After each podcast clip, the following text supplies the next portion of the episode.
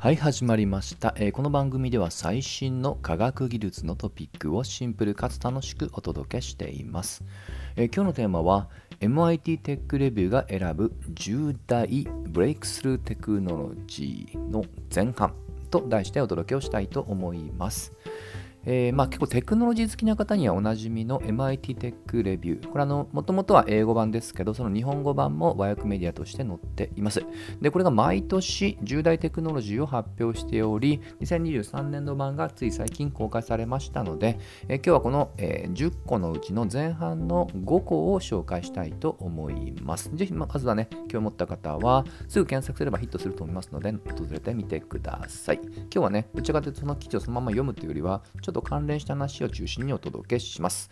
えー、まずこれはあの、まあ、重大、まあえー、ブレイクスルーのテクノロジーですが、その順番通りに、えー、中立に、えー述べていきたいと思います。まず1つ目、えー、高コレステロールのクリスパー治療。です。はい。まあ、クリスパーって言葉はね、えー、まあ、テクノロジーとかね、科学好きな方はもうおなじみですよね。クリスパー、キャス9を連想する方多いと思います。これ実はキャス9が入っていないのは理由がありまして、えー、クリスパーキャス9はね、もうご存知の通り10年以上前からもう知られており、まあ、普及と言ってもいいぐらい結構使えるようになってきています。で、今回の、えー、今後、選出に関しては、高コレステロールのっていうね、えー、枕言葉がありますけど、まあ、より日常的な医療的な課題に対してもクリスパーが使えそうだと。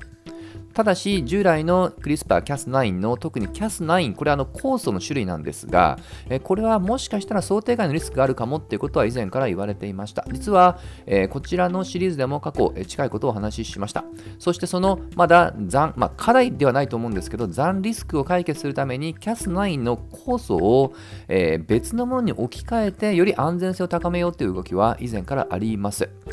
すでにその候補としては1つが延期、もう一つがプライムっていうね、まあ、ちょっとね、ここの、えー、説明を割愛しますが、これらをそれぞれクリスパー2.0ないしは3.0っていうもう故障すら、えー、登場してきています。つまり次世代次世代のクリスパーですね、えー、これらを使えばより安全性が増すので、先ほど触れた高コレステロールっていうね、我々にとって結構身近なね、まあ、健康的な課題に対しても使えるんじゃないかっていうところが今回の選出のポイントです。とにかくクリスパーが今進化してるよっていうところを押さえていただければと思います。え、2つ目に行きます、えー、2つ目は画像生成 AI です。はい。まあこれもね、えー、ちょっと今はもうどちらかというと、チャット GPT のね、チャットの方にね、頭が寄ってる方多いと思いますが、あくまでこれは2022年の段階での選出です。えー、チャット GPT は2020年の末、11月末に出ましたので、まあ、2023年についてはね、今の勢いが継続すれば、間違いなく来年度は、まあ、選ばれそうな気がします。まあ、それをしま、まあ、それは置いといて、画像生成 AI というと、これはこれでね、昨年ブームになったのを覚えてる方多いと思います。まあ、これちょっと時系列で言うと、私が一番ね、一つのブレイクスルーだと思ってるのは、実はこれ、チャット GPT がそのまま開発した、えー、誰っていうね、もともとはその画像生成 AI というのがありました。それが、えー、昨年、まあ、バージョン2っていうのを出して、結構ね、実は向上しています。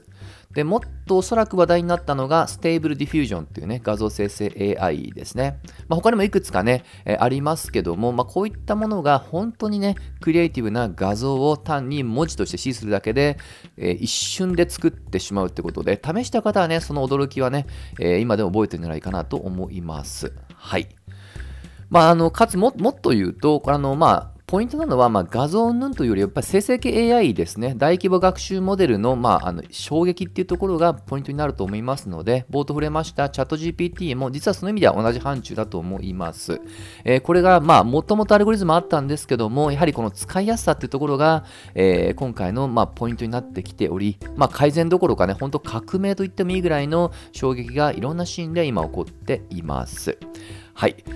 で、えー、かつ、これ単体としてもね、本当にあの特にクリエイターの方にとっては、あの本当にいろんな楽しみ方ができると思うんですけども、えー、これつい先日触れました、この、例えばさっき触れました Stable Diffusion。と、えー、既存の神経科学 fMRI を使って脳神経脳のの動きを可視化をしでそれを元にして Stable Diffusion で、えー、画像生成することで脳内の映像をより、えー、具体的に、まあ、視覚化することに成功したっていうね記事を以前発表しましたがこのように既存のの研究技術、もしくは研究とも、え、コラボすることによって、ブレイクスルーがより、ま、波及的に起こっていくっていう可能性も引き見えてますので、え、ま画像はそうなんですけども、この生成系 AI の衝撃っていうところはおそらく2023年も続いていくことが予想されます。はい。では次に行きます。3番目はこれリスク V。と、えー、まあ、呼ぶものです。これあのコンピュータ関係者じゃないと、この言葉あまり聞いたことないよって方の方が多いと思います。えー、意味合いだけざっくり言うと、えー、コンピュータチップをオープンかつ標準にしていこうっていうね、まあ、一つ仕様だと思ってください。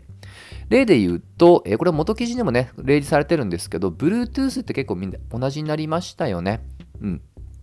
まあ、例えば最近スピーカーも、あのまあ、賢いエアスピーカーとかも出てますけども、えー、スマホの音源というものをそちらを Bluetooth っていうね、技術、あのまあ、企画を通じてスマートスピーカーに渡してあげて発生させるとかね。もちろん、あの他の端末でも同じですけど、要はこの Bluetooth ってことを採用することによって、より汎用的かつデータ連携ってものを標準的にね、簡単に行うことができる。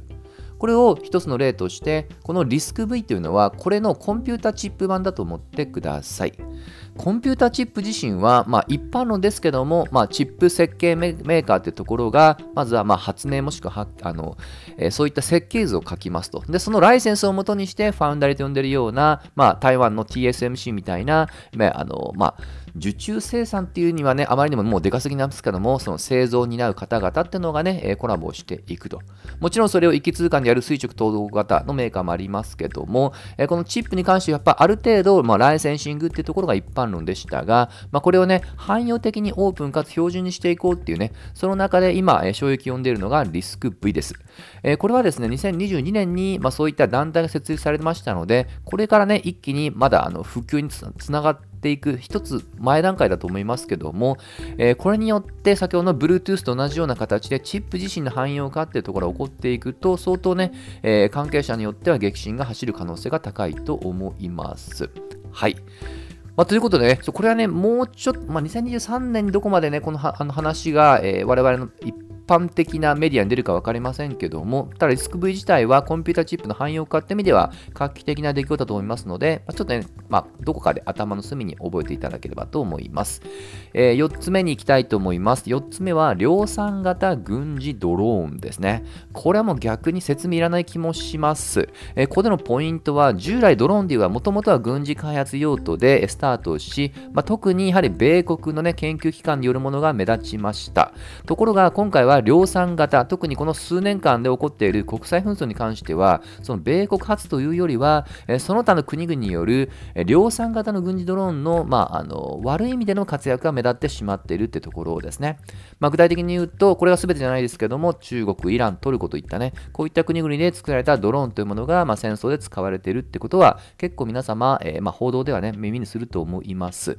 あのまあ、要はね、それだけま汎用化が進んだっていう言い方もできるんですけども、これはもうどちらかというと、テクノロジーが及ぼす負の側面っていうのをクローズアップするってことで、おそらく、まノミネートされたんだろうなと想像します。えー、まあ、もちろんね、それ自身の、まあ、ブレイクスルーはなきにしもあらず、特に自律型の機能、AI を含めた自律型の機能っていうのは本当に最近もうあのドローンはね、すごい、ま、機能出てきてますので、ま、そういったものが、ま、量産化、まあ、良くも悪くもされているっていうところがポイントですと。はい。では最後の5番目ですが、えこれ、遠隔医療で中絶経口薬というのがね、5番目のタイトルです。おそらく今回5つの中で一番分かりにくいかなと思います。えー、まあ、中絶経口薬っていうのは、まあ、要は中絶っていうのをね、えー、まあ、誘発する薬のことを指しております。で、これはちょっと若干これ、米国寄りの実は、ま、トピックです。えー、2022年に米国の最高裁、最高裁判所が一部の州で中絶を禁止するというニュースね、覚えてる方いるかもしれしれません。結構衝撃でした。えー、で、これは実はもうちょっと伏線がありまして、数年前からまあ、この中絶効果のある薬、当然薬ですので、当局、具体的に言うとアメリカですと FDA という、まあ、国の機関がこの薬を認可するっていう普通制度があるんですね。この中絶効果のある、まあ、錠剤っていうものが、えー、この判決の数年前から FDA によって許可されていました。かつパンデミックでそれがなかなか受け取れないっていう事情もありまして、同じく FDA がそれを一時的に郵送するってことも実は、2021年に許可をしていたんです。そのつい半年後に今回の最高裁による中絶禁止っていう衝撃的なニュースが流れまして、ある意味この流れがあるので中絶への関心ですとか、もっと言えば需要ってものが急増をし、NPO 団体の支援のもとで遠隔の医療によるこういった錠剤を使った手法というものが輸送を含めて社会的な現象になっているっていうことです。で、えー、今、投稿時点です、あの話している時点ですけども、中絶を禁止している州っていうのは、今、えー、米国で13個あります。まあ、かつ、えー、これは日本でもね、遠隔医療話題になりがちですけども、遠隔医療自身も禁じている州っていうのはあります。もう米国は基本的には州単位で法律っていうのは決まっていますので、まあ、こういった2つの、まあ、禁止っていうところを踏まえて、こういった NPO の団体等々が中絶を望む方々を、まあ、支援していくっていうところが今回の選出のポイントになると思ってください。えー、ということで、今回は10個のうちの全